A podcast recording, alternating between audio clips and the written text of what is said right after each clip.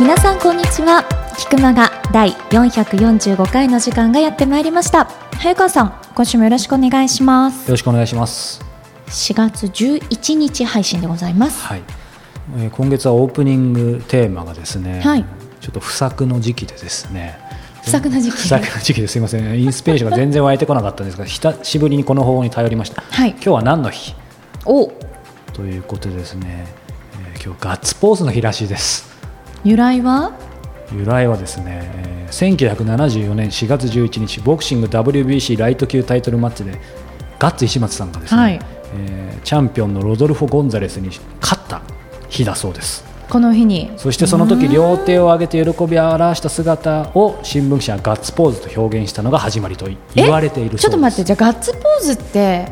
ガッツさんから来てたの？それは知ってた。知らなかった知らなかった。よく考えたらそうだね。全然今まで気づいてなかったえー、そうだったんだ。すごいこれだけでオープニングにやった価値があるじゃないですか。よかった。確かにガッツポーズってそうだねあんま疑問に思わなかったですけど、でもなんか知らないとさガッツって英語？うん、ガッツ英語。なんかやっぱ頑張るとかそういう意味なのかな、うんうんうんうん。だからそのままし,、ね、しっくり。でも別にグーじゃなくていいものね本当に。そして多分というかこれまだ裏取れてないですけどすごい。アメリカとかイギリスで言っても通じないんででしょうね「ヘイガッツ!」みたいに言っても、えどうした？ってなるよね。そうそう。そっか。お約束以上のてかあまりにもなんかそのガッツポーズが浸透しすぎて、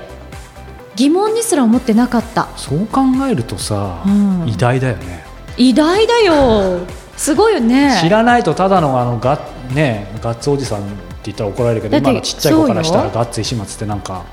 面白い。OK 牧場よ。そう OK 牧場の方だなみたいな現役の時は当然私どももさ試合は見れてないわけじゃないこのガッツポーズをした時は、そうですね。でもそれでも時を経ていまだにそれが残るってすごいことだよね。うん逆に言うとガッツポーズこれ1974年ですからまだ40、まあ、まだって言ってもすごいけど43年前、うん。まあ、でも結構前だね。うん、でも半世紀近いけど、うん、その言葉を作っちゃうってすごいよね。すごい。辞書に出ててもおかしくないよねガッツポーズって。なんか出てそうだあるんじゃないかな広辞苑とか。でも広辞苑では絶対にガッツ石松がなんて出てないよね。喜びとかなんかを表すみたいな。ね、ちょっとそれ気になるちょっとエンディングで調べて調べておきましょう。ええください。は僕らちょっと忘れくださいって最後僕に振りましたけどね。はい、忘れないようにししたいと思いますが。ということで、ゆきさんの思った以上のリアクションでいいオープニングでしたね。はい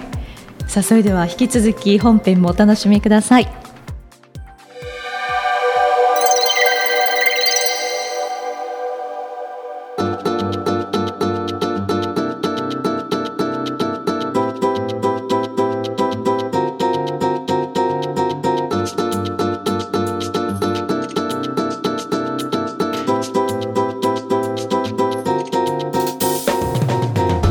続いては今月の菊間がインタビューです。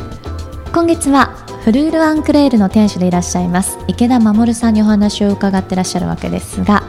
第2回になりました。はい。えー前回インタビュー聞いた方、えーまだ池田さんがどんな感じの方かって、まあいわゆるお写真とかですねお顔拝見してない方もいらっしゃると思うので、はい。そういう方はぜひですね菊間がのサイトを見ていただきたいんですけどすごいかっこいい方なんですけども、うん。一言で言うとですねぽくないんですね。ぽくない。つまり花屋さんっぽくない。と、それはこう風貌が？まあ、風貌が。本人も言ってますけど花屋さん男性の花屋さんってもうステレオタイプな感じだとどういうイメージが？すごいこうエプロンが似合いそうなう優しい感じ、でもそういう意味では間違ってないね。なんか僕は、うん。その花屋さん男性っていうとなんかちょっと線の細いあそうそうそうそう。そう私もそあうでですもそうだよね、うん。でも今言葉だけでさ、うん。エプロンが似合うとうん。優しそう、ん。だからそこはねずれてないの。たあだしね、えっと、すごくくがっしりしてちょっとワイルドな感じであでもそれイメージにない。普段は革ジャン着てえー、ひげも生えてて、えっと、シルバーのアクセサリーつけててバイクとか、まあ、実際乗ってると思うんです、まあ、ちょっとはっきり一言で言うといかついあそのイメージとちょっとお花屋さんでもそういうギャップがまた素敵ですね。そして実際はまさに優しいしすごく繊細女性的な感覚を持ってらっしゃるのでなんかどんな仕事もっと言うと人でもいいと思うけどやっぱりそのギャップそしてそのぽくなさ、うん、なんか特に最近ってほらなんかこうこういう職業っぽいを覆すいい意味で、うん、うん、人ってなんか増えてきてる気がしてそういう意味ですごく魅力を感じる方だなっていうふうに、うん、思いました。さあそれでは池田守さんのインタビュー第2回お楽しみください。あのね、お客様、先ほど国家権力から、ええ、僕のような個人まで、まあ、いろいろいらっしゃるっていう話はしましたけど、まあ、中にはやっぱり、ね、著名な方だったりもいると思うんですけど、え、例えばそういう中で著名な方、例えば A さんっていう方が、一般的に持たれてるイメージ、まあ、ある意味、ステレオタイプなイメージ通りの花を作る場合もあると思うんですけど、池田さん、さっきお話してたら、まあ、そうじゃないチャレチャレンジというか、したこともあって喜んでいただけたってエピソードだったと思うんですけど、それってなかなかできないと思うんですけどさっきのそのコミュニケーションだったり、しかもそのご本人に直接会ったわけじゃないわけじゃないですか。そうですね、会ってないですね。それってどういう感覚で、もうセンスといえばそれまでなのかもしれないですけど。感覚というか、多分まあ、こましゃくれてるんでしょうね、僕が。うん一筋縄ではいかないぞっていうところの、うん、まあもちろんねいいものは作るっていうのは大前提ですけれども、はい、あのせっかくうちの花をっていうことであれば、うん、うちこういったのもできますけどっていうところからのアプローチですかね。そこが強すぎちゃうとこう殿様商売な花屋になっちゃうと思うんですけど。なんだろうな、こう、ちょっとちょっかいを出すじゃないですけど、こう、脇腹の辺をちょんちょんとつついて、ねえねえ、こういうのがあるんだけどさっていうところですかね。おっしゃる通り、ややもすると、それ一歩間違うとね、そうなんですよ。勘違い。そうなんです。まあ、僕はそれでよく痛い目に遭うんですけど。若い時はそうでしたね。あありました？ありましたね。まあ、いわゆる、ちょっと、出っ張ってたというか、とんですかね。ってたというか。はい。そっからバランスがちょうど、まあ、ちょうどというかなってたんですかね。そうですね、うん、特に僕はそれこそあ若い時っていうのはねロンドンでお花を勉強しました、うん、その後パリに行きました。日本帰ってきました、で有名店にいました。でちょっとまああ横浜よりもうちょっとこう西の方のお花屋さんで働いた時にスタッフとも僕は口を聞かなかったし想像つかないですね。聞かなかったんですよね。で例えばじゃあプチブーケを10個作って作り置きのお店だったので、10個作って僕のからやっぱり売れていくんですよね、うん、同じ花材を使っても。でその子に「なんで私のが売れないんですか?」って僕に聞かれても、うん、僕はもう本当にもう今だから言えるけど「可愛くないから売れないんでしょ?」って当たり前でしょ？って品がないから売れないんだよって平気で言っちゃう子だったんですね。生け花なんかダサいんだよって、うん、いつの花だよ？っていうのがずっとあってである時にもう、うん、有名店というか歴史のあるお花屋さんの面接に行ったんですねお仕事の。そこで一歩お店のドアを開けた瞬間に自分が指定していたものがかっこいいもう震えてしまってなんて自分はちっちゃい人間だったんだっていうのそこで気づかされてそこから変わったと思いますそれがなければ生け花まあ生け花ではないんですがこうまあなんて言ったらいいんだろうなこうヨーロピアンスタイルももちろんできるし日本古来からの生け方もできるし、そこの面接を受けて、うん、えー、採用にはなったんですけれども僕ご辞退申し上げたんですよ。ビビってしまって。そそれまであんまりビビることがなかったですね。え俺だよって、うん、俺がブーケ作るんだよっていうところが本当にビビって震えて面接で何聞かれたかも覚えてなくてで、えー、採用のお電話をいただいた時に、うん、番頭さんにあの全てお話ししたんですね。僕実はこういうふうに考えてました、面接行くまではこういうこんな小さな花屋でした。でも自分で気づきました、うん、なので申し訳ないんですがかっこつけてもしょうがないのでビビってしまって働けません。ごめんなさい。それでもその方はあのやるかやらないかだよ、うん、最初だからそれは違うよっていうことはあると思う経験はあっても、うん、だからそこでやるかやらないかだよ。でも逆にそこまで言っていただいたら恥ずかしくなってしまって申し訳ありません。ってそこはお断りしたんですよ、うん、でその次のところも、まあ、忙しいお店だったんですけれどもそこの面接はあのゴミ捨てからやらせてくださいって頭を下げてゴミ捨てからやったんですよ。そこからやっぱり変わってきてお花っていうのはそんなもんじゃない。っていうところから、まあ、今の一つのこう僕の中でのブロックになってますね。そこにはもうちゃんと菓子折りを持ってご挨拶にも後ほど、うん、あの僕何年か前に面接受けて合格したんですけどお断りしてで実は僕今ここで、えー、やってますっていうのを報告に行って今でも近く行くと挨拶には行くんですけどそこで変わりましたね。でもそのねそこでまあビビって辞退してその後次のところでもゴミ捨てからって、はい、でももうその時花屋さんとしてのキャリアとしては結構積んでたんですそうですね。足掛け10年ぐらい10年間何やってたんだっていう話なんですけどアバウト10年、花屋にな日本に帰ってきて花屋になってから10年、うん、経って180度見方が変わって、それはもういろんな人って変わるきっかけあると思うんですよ。ある例えば上司だったり家族だったり、ええ、でもそうするとまあ、人というよりも、え、まあ、それを作る人なのかもしれないですけど、やっぱりそのせ世界観というかそこに圧倒されて変わったみたいな感じなんですか？そうですね、まあ、誰かに何かを言われてあそこは有名店で、ね、お客さんはもう芸能人ばっかりなんですね。僕行った時も芸能人の札がいっぱいあって、っていうところではなくて、自分でやっぱり気づいてった気づいてしまった、うん、かっこいいぞこの生け方っていうのからもうあとはもう震え、うん、こんなにすごい花屋があるんだ。自分は何やってたんだ？やっぱり10年やってきて、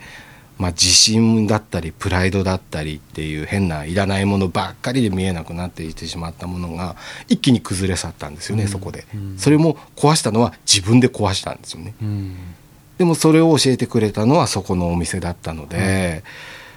うん、まあきっかけというか、うん、自分で気づいてしまったからこそ変われたのかな。これが誰かに言われて怒られたからっていうんだったら、多分まあ当時の僕だったんでもうとっととやめて次のところに楽な方楽な方に行ってたと思うんですよね。自分だから分かる。自分しか分かんないとこありますもんね。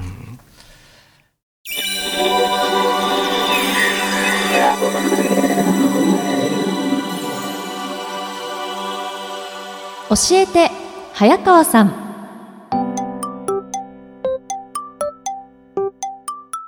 さあ教えて早川さんです。はい。ポッドキャストネームサウスイーストさんからいただきました、はい、めまして。私は携帯ショップで販売アドバイザーをしております。早川さんいつも楽しいコンテンツの配信ありがとうございます。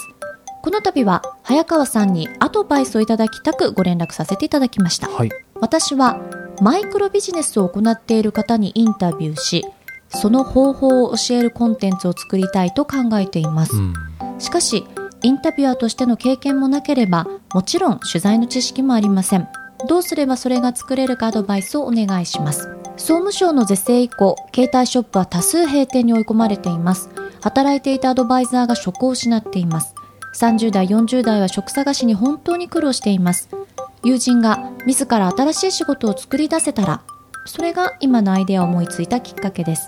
会社に勤めなくても自分で仕事を生み出す。それを可能にするコンテンツを作りたいと思っています。本でそういった例は紹介されていますがもっと具体的に1から10まで掘り下げるものにしたいと思っています。お忙しいかとは思いますがぜひアドバイスをよろしくお願いします。さあ本格的なコンサルティングになってきましたけど本当ですね。それもとっても内容が具体的ですもんね。でもなんかね、まあ、僕がやっているそのまさにインタビューセッションって本当こういう感じで結構、まあ、いろんな悩み相談あるんですけど、はい、それによくいただくような質問なので今回は僕としては結構マジでそのまま答えようと思うんですけど、はい、そもそもその前に、うん、マイクロビジネスってキーワード出てきましたけどゆきさん知ってますか？知らないです。お初でございますで実はですね僕もマイクロビジネスって言われてなんとなく分かるけど間違っちゃいけないと思ってですねいろいろちょっと調べたんですけど、はい、これだっていう定義が明確にちょっとあるか分かんないんですけど、まあ、間違いないのはですね、えー、簡単に説明するとその少ない、まあ、マイクロですから元手とかリスクをそんなに負わずに、はい、もう本当に普通のこう生活ができる月収みたいなね、うん、まあ、いわゆるサラリーマンの平均月収みたいな収入を作り出すまあ、そういったものをマイクロに始められるビジネスマイクロビジネスというようなんですけども、はい、えー、まあ、きっとこの方はねいきなり何か例えば元手が何百万かかってとか、うん、在庫がものすごい必要とかそういうものじゃないもので、えーまあ、起業できないかということを多分起業のもしくはチャンスを模索されてると思うんですね。でそういう意味でもう一回解説するといただいた質問をもう少し読み解くとですね、えー、そういうマイクロビジネスをまあ、実際成功させている人ですよね、うん、彼はそのそう、ね,、そういう人にインタビューしその方法を教えるコンテンツを作りたい。つまりその秘訣だよね。秘訣を売るということだよね。何らかの形に、はい、例えばそれは DVD なのか、えー、実際の講座なのかわからないけど。そして彼はそういうインタビューをするにあたってその経験もなければ取材の知識もないと。でそのアドバイスが欲しいということなんだけどなんとなく理解した？マイクロビジネスは理解しましたが、うん、ただということは多種多様なビジネスがあるってことですよね？そうそして、えー、とこれ多分2つ意味があると思うんだけど彼自身もそのマイクロビジネスを教えるというか教材を作るというマイクロビジネスをやれないかってことなんだよね。あそうかこれ2つ意味があると思うんですね。そういう視点でですね今回お答えしたいと思うんですけど、はい、まずですねそもそもなんですけど、うんうんもう一回繰り返しますよ、はい、結構マジなコンサルみたいになってきましたけどそのマイクロビジネスを彼は行っている人にインタビューしてその秘訣を、えー、教材にまとめてコンテンツを作りたいっていうふうにおっしゃってますよね。でそもそもなんですけどそのインタビューするものを教材にするのがいいかってとこもありますよね。というと？というとですねそのなんだろうな、販売する、実際買う人って、じゃあ、ゆきさんが仮にマイクロビジネス、つまりそんなに元でなく、リスクを負わずに、そういったものを身につけたいってなった時に、えーと、それがインタビュー集かどうかって関係ある？あ何を一番重視する？そのマイクロビジネスで成功するっていう。実績、まあ、そうだよね、まあ、実績もそうだしその教材がまあ別にインタビューでもいいと思うんだけどそれを学べば本当にマイクロビジネスできんの？っていうさ。そうですね、そこが見えるかどうかなので僕はですね、えー、と何が言いたいかというとそのインタビュー事例がいけないわけじゃないんですけど、はい、別にありきで考える必要全くなくて実際にその教材をやればマイクロビジネスができるというものをちゃんと描かせられる教材になって初めて価値があるんじゃないかと。うん、そもそもですよね。この方だからそのインタビューをまずするっていうことそしてそのためのインタビュアーとしての経験云々が心配になってると思うんですけどそれ以前だと思うんですね。でごめんなさいこの方そこまで考えていただいてたらもちろん問題ないんですけどっていうのもですね、はい、え僕自身がもともとまさにマイクロビジネスを始めてまあなんとかこの9年やってきてるんですけど実はですねあんまり言ってないまあでもインタビュー聞くまで過去にですね週末企業っていう言葉わかる、うん、週末に起業する、はい、まあ、マイクロビジネスだよね、ね、言葉変わっただけなんだけどそういう言葉がもう78年前にブームになったんだけど、うん、それをきちんと教えて教材にしていた方が過去聞くまがで出てるんですよ。で実は僕はその方たちに会う前にその方たちの教材とか本をですね、うんまさに週末企業を学んで買ってたんですよ。なるほど、うん、でその時にやっぱり大事なのはまさに教材なのでですね実は UCAN でも教材にそれ週末企業で調べれば出てるんですけど、もうねだから78年あるけど今も教材になってるんだけど、はい、やっぱりすごいいいものでさっき言ったぶっちゃけインタビューとかどうでもよくて、うん、そのほらゼロから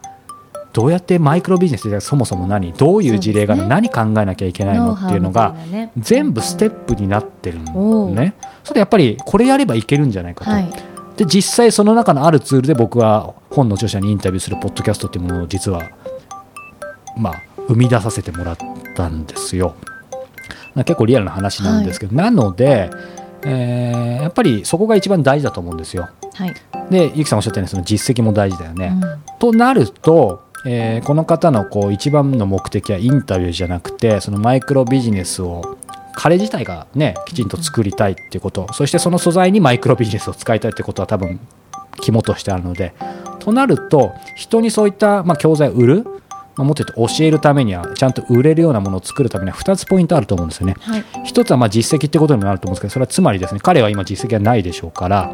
丸一としてはすでに成功させている人と一緒に教材を作る、うん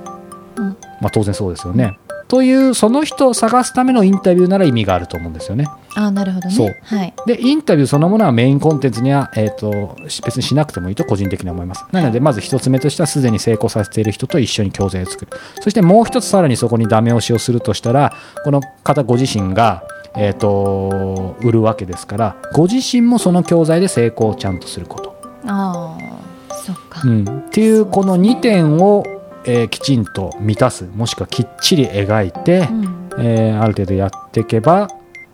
そのための手段の一つとしてインタビューっていうのは OK かなと思いますけどだからそのインタビューを別にそのままこのポッドキャストに音声にする必要もないし場合によってはライターさん入れてもいいかもしれないしどちらかというととにかくやっぱその成功させている人を見つけることじゃないですかね。そうですね。はい、そっか。でも面白いですね、うん。ご自身もマイクロビジネスというものをしようとなさっているけれども、その対象もインタビューの対象もそういうことをされている方なんですよね。そうそうそう。そうなんですよ。なので僕まあ偉そうに言いましたけどいろんな過去の9年のね失敗とか次回も含めてあのこの方が遠回りしないように、えーそういう思いも含めてですね、えーまあ、もしお役に立てればありがたいなというふうに思ってます。でもありがたいですね。かなり具体的ですよね。そうですね、またその後どうなったか。そうですね。教えていただけたら嬉しいなと思います。またお便りいただければと思います。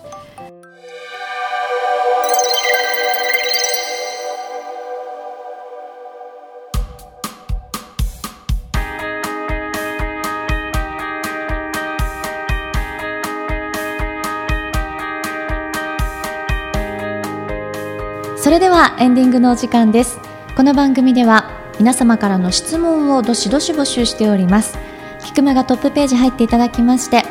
コンタクトボタンクリックしてください。こちらから早川さんの質問お寄せいただければと思います。番組内で質問採用させていただいた方には Amazon のギフト券500円分をプレゼントさせていただいております。さあそしてお約束のですねガッツポーズ。覚えてましたね、はい、ちょっと調べたんですけど、デジタル大辞典見るとですねやはり和製英語になってますね。ガッツプラスポーズ、うんまあ、確かにそれっていかにも和製英語ですね、そうですね。スポーツ選手は勝ったり会心のプレーをしたりした時にする仕草。握り拳を肩のあたりに掲げたりする。うん。でもそれだけ見るとでもまあガッツ石松さんって書いてないんですよね。それだけ浸透したってことですよね。だからあれがガッツ石松さんじゃなくって何？じゃあ違う名前だったらなん違うポーズになってるんでしょ？アントニオ猪木さんとかだったらアントニオポーズ。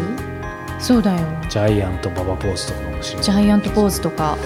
でもまあガッツって意味がやっぱぴったりだよね、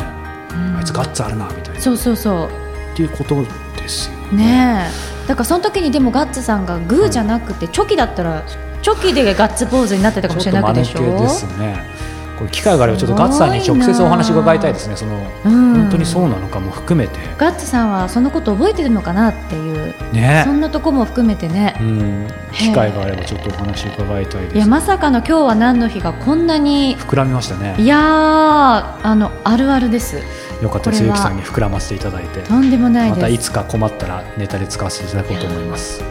勉強になることたくさんありますね日々ということで皆様来週もぜひ聞いてください。ごきげんよう。